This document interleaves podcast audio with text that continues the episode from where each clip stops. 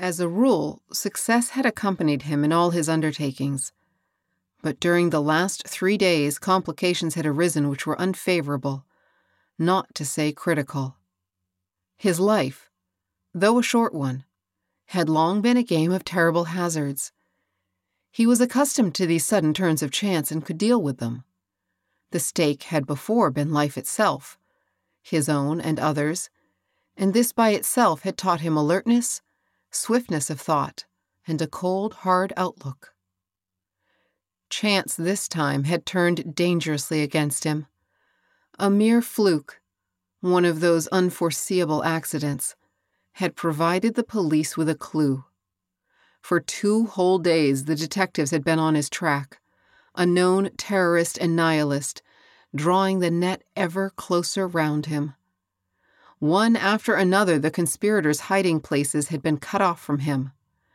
There still remained to him a few streets and boulevards and restaurants where he might go undiscovered. But his terrible exhaustion, after two sleepless nights and days of ceaseless vigilance, had brought in its train a new danger. He might drop off to sleep anywhere, on a seat in the boulevards, even in a cab and be ludicrously arrested as a common drunk. It was now Tuesday. On Thursday, only one day to spare, he had to carry out a terrorist act of great importance. The preparations for the assassination had kept the little organization busy for some considerable time. The honor of throwing the last and decisive bomb had fallen to him. He must retain self command at all costs but sleep.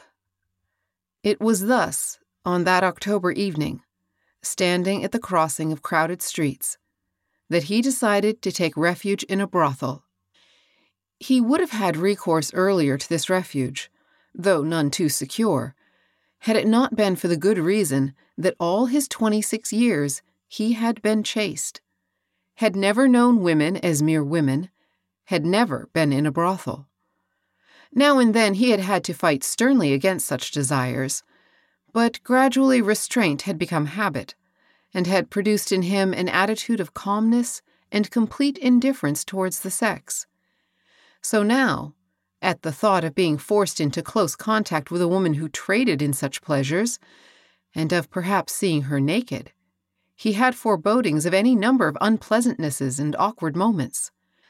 True, he had only decided to go to a prostitute now, when his passion was quiescent, when a step had to be taken so important and serious that virginity and the struggle for it lost their value.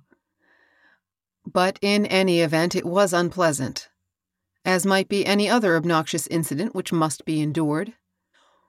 Once, when assisting in an important act, in which he played the part of second bomb thrower, he saw a horse which had been killed with its hind parts burst open and the entrails exposed.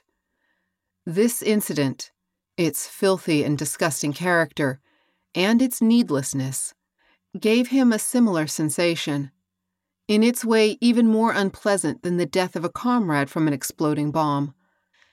And the more quietly and fearlessly, and even joyously, he anticipated Thursday, when he would probably have to die.